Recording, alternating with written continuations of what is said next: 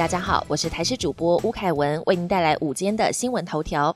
秋老虎天气登场，周五、周六北东略转阴偶雨。今天又比昨天稍微回温一些，预计中午高温各地约二十八到三十度。不过宜兰花莲因为地形和风向，仍有短暂阵雨的机会。明后天开始转为偏南风，代表暖空气势力增强，温度将会再回升。周三到周五各地高温都有机会到三十度以上，甚至来到三十一到三十二度。下一波的天气变化会在周五，预计周五晚上到周六。有一波冷高压南下，迎风面的东北部有机会转阴偶雨，温度上也会稍微下滑。台铁松山到台北电车线冒火花，通勤时段影响七千五百多人。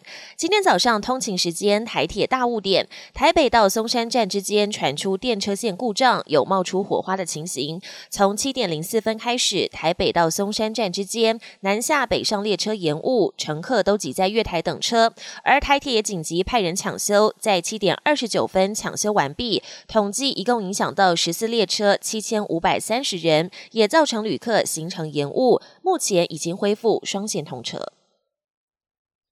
莫德纳疫苗防护力接近百分之九十五，庄仁祥表示曾经接洽，双方有意愿合作。美国莫德纳新冠疫苗临床试验显示，防护力达到百分之九十四点五。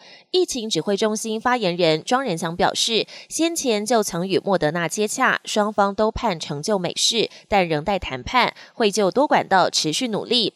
庄仁祥说，莫德纳疫苗与辉瑞疫苗相比，莫德纳的冷链只需要摄氏零下二十度，条件相对较不严苛。两支疫苗相较之下，莫德纳若引进台湾，可行性较高。国际焦点比辉瑞厉害，莫德纳疫苗高达百分之九十四点五有效。疫苗研发又传来好消息，美国药厂莫德纳公布了疫苗后期试验的初步结果，对新冠病毒的预防效力达到百分之九十四点五，不但高于辉瑞药厂，保存也更加容易，不用储藏在极低温，一般冰箱就可保存一个月，最快可望在今年底之前让美国高风险族群优先接种。对疫情最严重的美。美国来说，打了一剂强心剂。总部爆发群聚感染吗？WHO 传累计六十五名员工确诊。欧美疫情大爆发，位于瑞士日内瓦的世界卫生组织总部累计有六十五人感染，不过当中半数是在家工作的职员，四十九人确诊时间是在过去的八周内。世卫还在调查总部内是否出现了群聚传播，目前不公布是否有领导阶层遭受感染。秘书长谭德赛因为先前接触过确诊者，才刚结束两州的居家隔离，强调自己没有症状。按规定复工之前不需要接受检测。瑞典宣布收紧限聚令，聚集三百人降到八个人。欧美疫情仍然持续延烧，欧洲的瑞典一向采取宽松的防疫措施，不愿封城或宵禁，期望达到群体免疫。不过二波疫情来势汹汹，最近单日的新增确诊病例来到四五千人。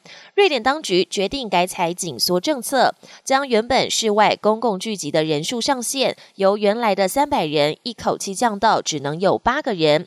从这个月二十四号起开始生效，能不能有效遏制疫情，还有待待。观察，本节新闻由台视新闻制作，感谢您的收听。更多内容请锁定台视各界新闻与台视新闻 YouTube 频道。